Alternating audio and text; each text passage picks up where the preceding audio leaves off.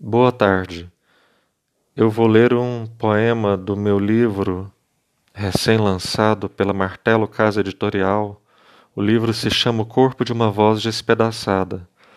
O poema que eu dedico a Campos de Carvalho se chama Atoms at Work.